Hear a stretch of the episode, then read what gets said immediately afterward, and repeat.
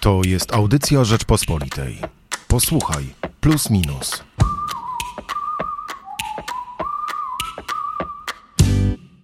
Powracamy już drugi piątek z rzędu i będziemy się tutaj pojawiać już z regularnością szwajcarskiego zegarka. Wróciliśmy z podcastem Posłuchaj Plus Minus. Zapraszamy do kolejnej rozmowy. Tym razem, tak jak nasz magazyn, który poświęcony jest w tym tygodniu patriotyzmowi, niepodległości, suwerenności, a wszystko z okazji no, niechlubnej rocznicy, którą obchodzimy osiemnastego września, czyli dwieście pięćdziesiątej rocznicy pierwszego rozbioru Polski, bo to wówczas notyfikowano oficjalne porozumienie rozbiorowe. Taki nasz podcast poświęcimy właśnie patriotyzmowi. Ja nazywam się Michał Płociński, a ze mną jest Estera Fliger, publicystka historyczna. Dzień dobry, cześć Michale.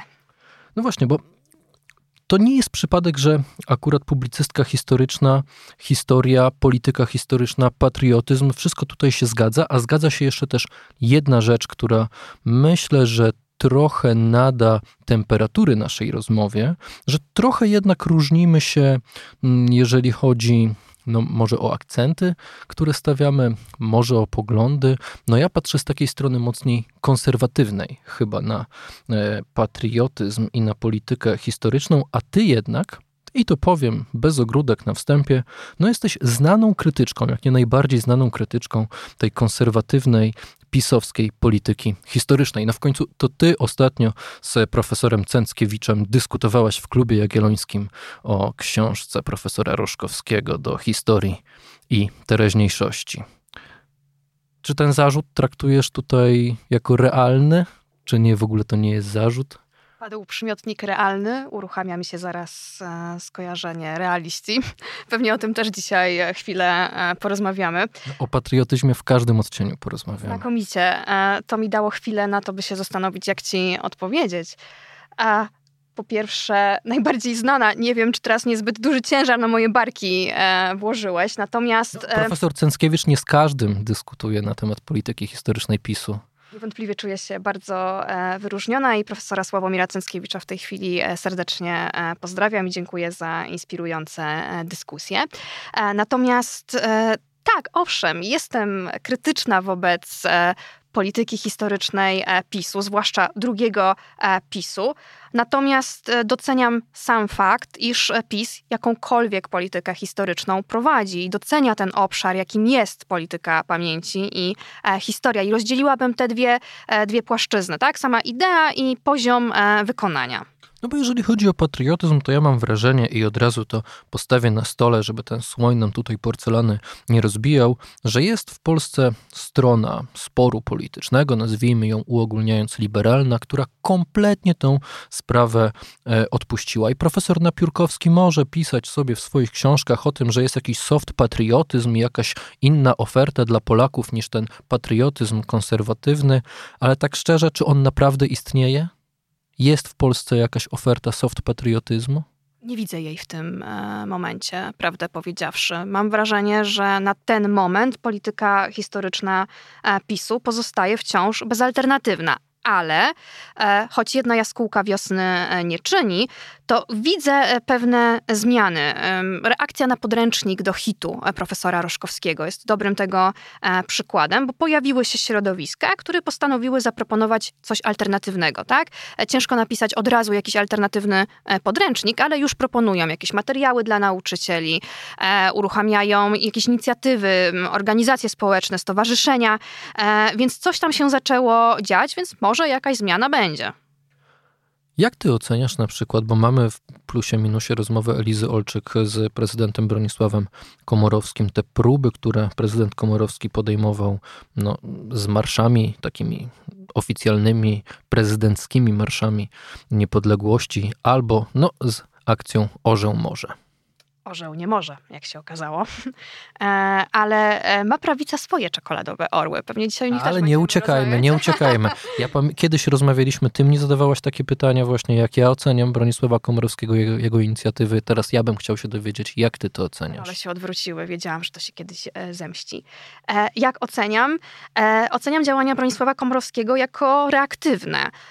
Zwróćmy uwagę na święto żołnierzy wyklętych, prawda? Bronisław Komorowski właściwie wówczas nie miał żadnego pola manewru i po prostu pociągnął inicjatywę, którą rozpoczęła prawica, tak? No bo to, to on ustanowił pierwszego marca Dniem Pamięci Żołnierzy Wyklętych. Nie zmienił w ogóle pomysł formuły. Lecha Kaczyńskiego. Był to pomysł Lecha, prezydenta Lecha Kaczyńskiego i Bronisław Komorowski nie zaproponował jakiejś for, innej formuły, tylko dokładnie jeden do jednego ten pomysł wprowadził, tak? Bo na przykład nie zaproponował czegoś w rodzaju, nie wiem, Dnia Pamięci Podziemia Niepodległościowego, prawda? Tylko wykorzystał to pojęcie, które było bardzo charakterystyczne dla prawicowego, konserwatywnego dyskursu, budowanego wcześniej już przez wiele lat, a więc pojęcie żołnierzy wyklętych. Natomiast jeśli chodzi o te marsze, no, trzeba docenić, że jednak próbował, tak? Że jak ta próba się skończyła, to to, to wiemy, natomiast no, jakąś inicjatywę jednak podjął. Zaś czekoladowy orzeł, no, to jest po prostu synonim porażki, porażki obozu liberalnego na polu polityki, polityki historycznej. No, jest to jedna z najbardziej, choć czekoladowa, to jednak paździerzowa e, robota w tym obszarze. Jak doszło do tej porażki? Jakbyś tak mogła zanalizować? Dlaczego liberałowie odpuścili tak ważną kwestię jak patriotyzm, polityka historyczna, tożsamościowa i w ogóle te takie emocje związane z tożsamością narodową? To trzeba by się cofnąć do osiemdziesiątego dziewiątego roku, mam wrażenie, i do transformacji ustrojowej, do transformacji gospodarczej, kiedy... I uwaga, teraz padnie hasło prezydenta Aleksandra Kwaśniewskiego, tak? Wybierzmy przyszłość. To jest przecież jeden z mitów założycielskich prawicowej polityki e, historycznej, że to wszystkiemu winne jest to, e, to hasło, ale ono rzeczywiście reprezentuje pewne, e, pewne podejście. Choć e, przy okazji prezydenta Aleksandra Kwaśniewskiego e, chciałam powiedzieć, że w obszarze polityki historycznej uważam go za e, jednego z e, najbardziej skutecznych i podejmujących najciekawsze i bardzo ważne, celne, celne działania. Może jeszcze o tym, o tym będzie, będzie chwila, by porozmawiać. E, Niech padnie to słowo jedwabne. Jedwabne, tak, a to, to, to, za, to za, za moment pewnie.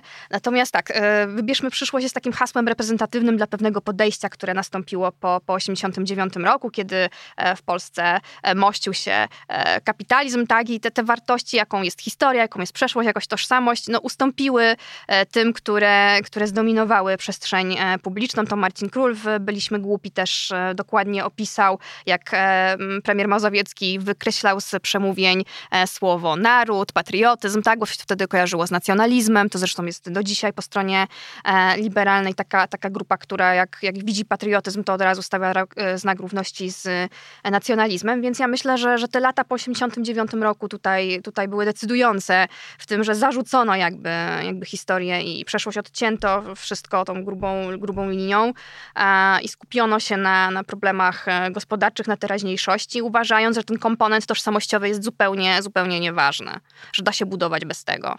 Okazało się, że się nie da. Prawo i Sprawiedliwość weszło w lukę, na absolutnie pustą scenę i nie musiało nawet się starać, żeby, żeby przejąć tą tożsamość. Tylko że teraz wybucha wojna tuż przy naszej granicy. Okazuje się, że ten turbopatriotyzm, ten patriotyzm walki chyba jednak jest w pewien sposób wartościowy i potrzebny.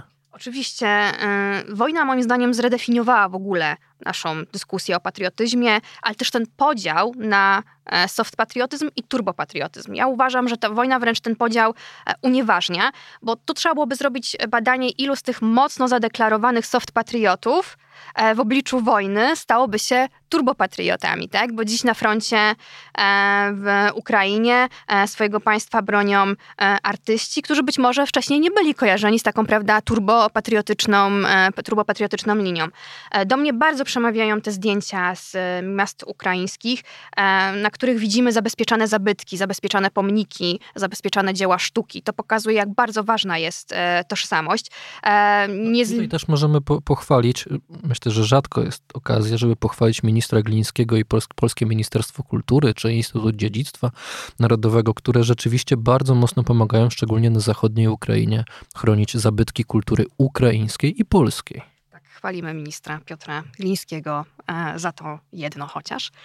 Natomiast wracając do, do, do, do odpowiedzi na pytanie, no właśnie, tak, zabezpieczone dzieła sztuki, czyli, czyli to pokazuje, jak bardzo ważna jest tożsamość. Trudno zliczyć, ile razy po wybuchu wojny padła ta fraza, że wojna jakby kończy proces kształtowania się nowoczesnej, współczesnej tożsamości ukraińskiej. Owszem, być może kończy, konsoliduje, ale on się musiał zacząć dużo wcześniej, żeby ukraińskie społeczeństwo było gotowe stanąć do walki z rosyjską armią, przecież której wizerunek przed dwudziestego czwartego lutego był zupełnie inny, jako potężnej, niezdobytej, niepokonanej. Więc to społeczeństwo musiało być już wcześniej zmotywowane, by dwudziestego czwartego lutego stanąć do, do walki. No to przeskoczmy. Jaka z tego płynie nauka dla nas? Jaka z tego płynie nauka dla nas, że w czasach pokoju musimy już dbać o tożsamość, o pewne, pewne wartości niematerialne, takie trudne do, do nieraz zdefiniowania, żeby być gotowym w razie zagrożeń, które stawia, stawiają nasze czasy. No dobrze, ale stanę po twojej stronie. Teraz krytyka tego turbopatriotyzmu i polityki historycznej PiSu. Mam wrażenie, rzeczywiście, i pewnie podzielasz te obawy, że dzisiaj patriotyzm jest używany jako pałka do bicia przeciwnika politycznego, że patriotyzm, w ogóle naród, pojęcie, które powinno łączyć, być inkluzywne, zresztą tak o nim mówi mój rozmówca w Plusie Minusie, czyli Michał Sęk, dyrektor Centrum Myśli Jana Pawła drugiego. Ten naród narodowy, patriotyczny, to się, stało poję- to się stały wszystkie te pojęcia bardzo dzielące, pokazujące nas i onych, prawda, obcych, jakichś wrogów. Opozycja to jest w tej chwili na jakimś żołdzie niemieckim i nie mają nic wspólnego z patriotyzmem. Jak wrócić do patriotyzmu, który mógłby nas łączyć? Jak łączyć y- tak podzielone społeczeństwo i jak budować wspólnotę na wartościach, które chyba trochę już zostały utracone? Moja odpowiedź będzie na to pytanie rozbudowana i zacznę od cytatu, zgadzając się z tobą. Będzie to cytat z prezesa Prawa i Sprawiedliwości Jarosława Kaczyńskiego, który w wywiadzie dla sieci, dla sieci powiedział rzecz następującą. Cytuję. Można powiedzieć, że Polska dzisiaj dzieli się na dwie części. Jedna z nich, bardzo liczna, to ta, która wieczorem pierwszego sierpnia śpiewała na placu Piłsudskiego powstańcze piosenki. Druga nuci sobie straszliwe słowa.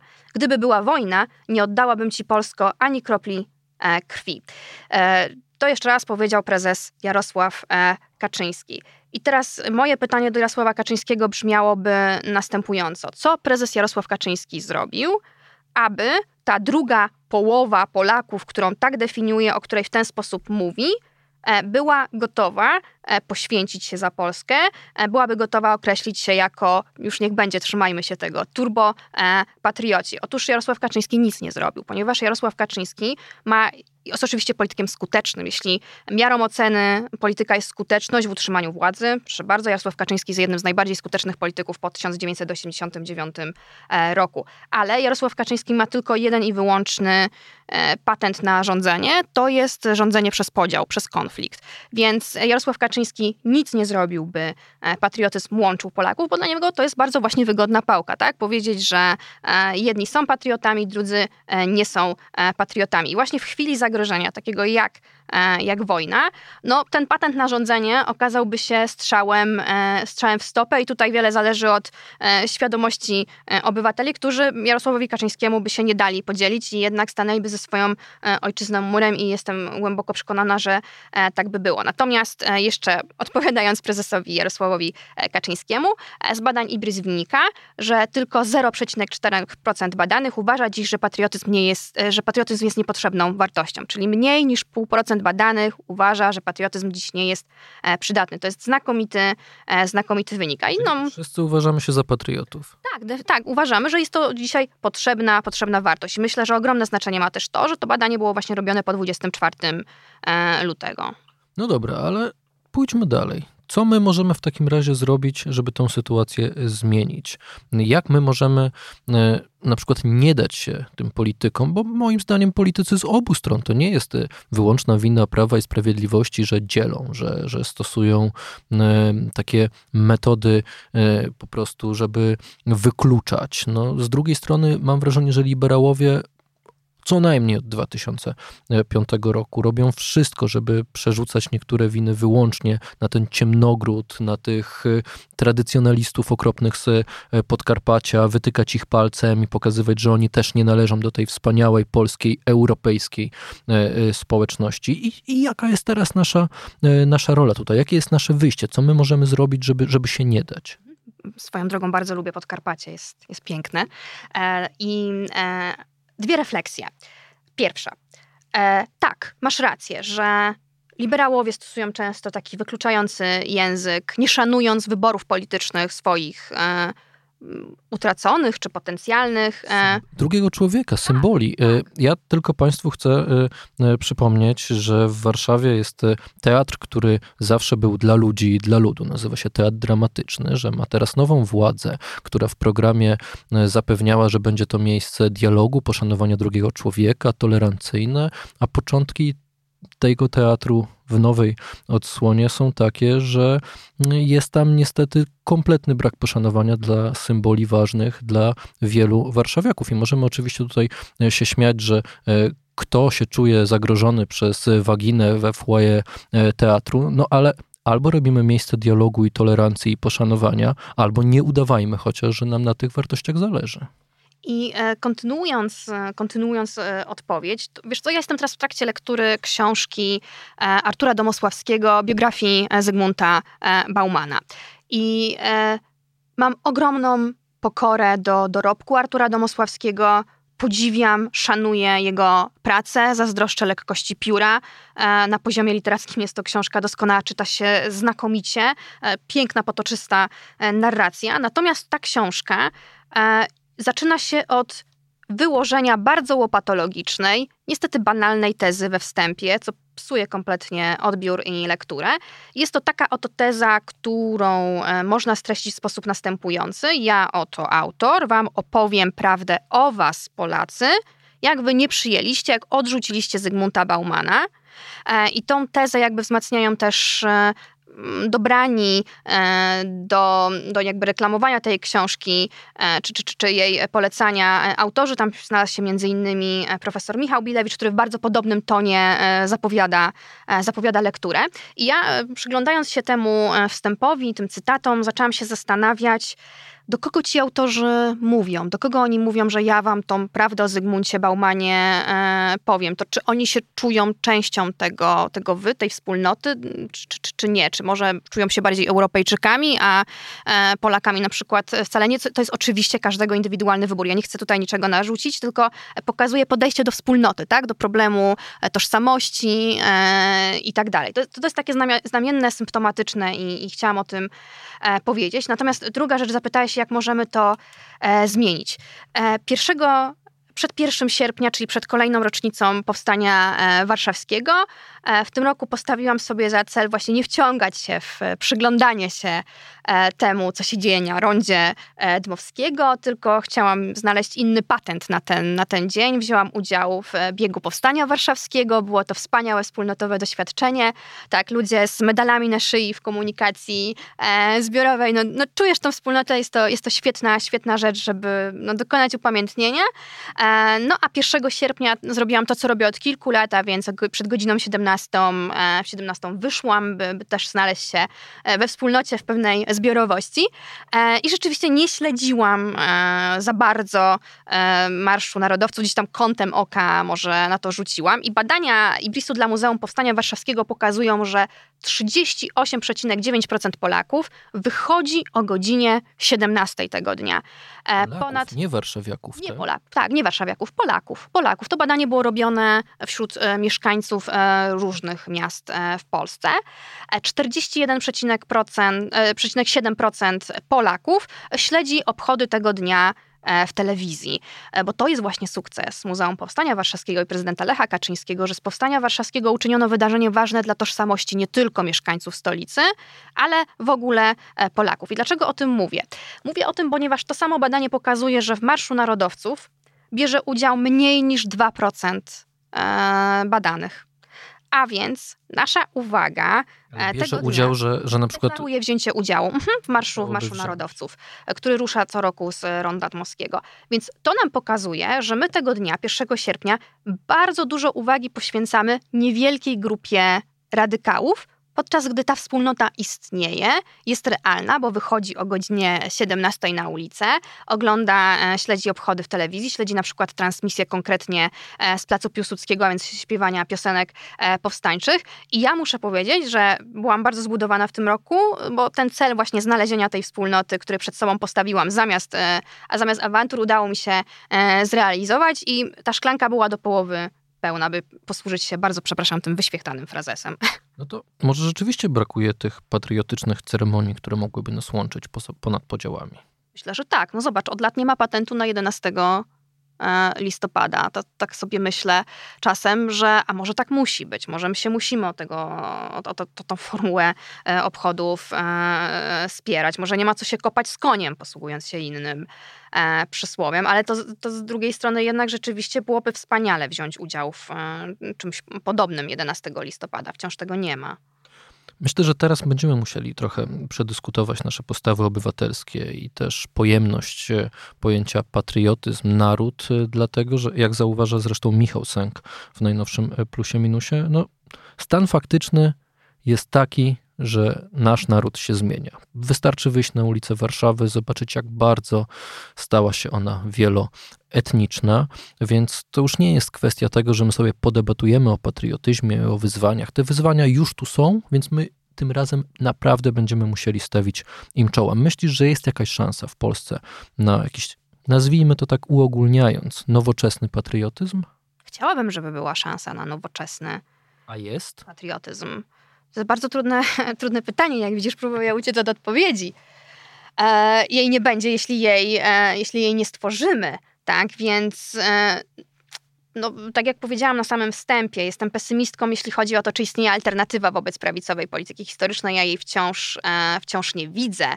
E, więc na ten moment, jakbym miała szczerze, zupełnie szczerze odpowiedzieć, no to chciałabym, żeby ta szansa była, ale jej nie widzę w tej chwili. Ja myśl... Ale można ją szukać, tak jak, tak jak powiedziałam, można szukać gdzieś na własną, na własną rękę, również wśród e, inicjatyw lokalnych. Jadąc tutaj do ciebie e, na rozmowę, e, zerkałam na, na Twittera i rzuciło mi się w oczy Muzeum Historyczne w Niewielkim Przasnyszu, które inic- organizuje wystawę o osiemdziesięciu latach jednej ze szkół podstawowych w tamtej miejscowości. Urzekło mnie to kompletnie. Coś pięknego. E, więc może gdzieś tam na tym poziomie, poziomie lokalnym dzieje się naprawdę wiele, wiele wspaniałych inicjatyw, które pokazują, że że, że no, no może jest rzeczywiście gdzieś tam, w tych, tych niewielkich przestrzeniach szansa.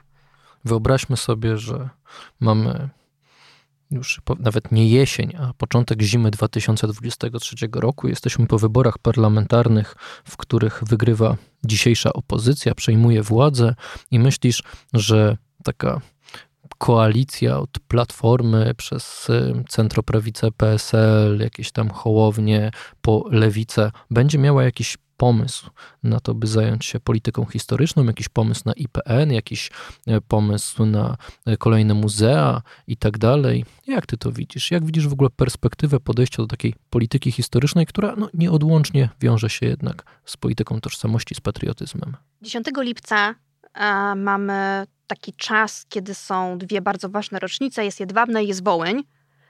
I tego dnia na Twitterze, który jest de facto głównym kanałem komunikacji Donalda Tuska, lider Koalicji Obywatelskiej nie poświęcił ani jednego wpisu, ani Jedwabnemu, ani Wołyniowi, tak? Jest z wykształcenia historykiem, to Donaldowi Tuskowi zawsze oddaje szacunek za decyzję o budowie Muzeum drugiej Wojny Światowej w Gdańsku.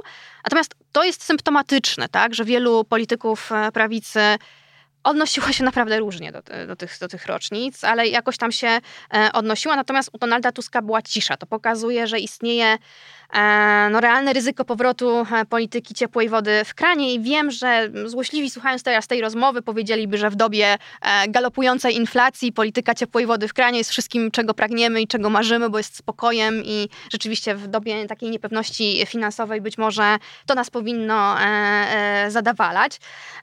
No ja nie jestem zwolenniczką tego podejścia i gdyby porównać Polskę do domu, domu, który ma bardzo wiele pokoi, jest w nim salon, jest w nim gabinet, jest w nim sypialnia, jest w nim kuchnia, no to chyba dobrze byłoby, jest w nim powiedzmy spiżarnia, piwnica, to dobrze byłoby, żeby ten dom był wyremontowany w całości, żeby wszystkie pokoje były odświeżone. Trudno byłoby zostawić na przykład spiżarnię z porozwalanymi, zbutwiałymi deskami, jakimiś, nie wiem, robalami, zepsutymi przetworami, a powiedzmy, znając proporcje, tak, bo ja w tej chwili nie mówię, że na politykę historyczną mają iść takie gigantyczne pieniądze, jak, jak idą na nią teraz, że I P N ma mieć gigantyczny budżet. Nigdy czegoś takiego nie powiedziałam. Absolutnie trzeba szukać możliwych cięć w budżecie I P N-u, co jest problematyczne, bo to moloch, który się zapada pod własnym ciężarem, ale historia jest właśnie tą spiżarnią, z której czerpiemy te zasoby, te zasoby tożsamościowe, które jak się,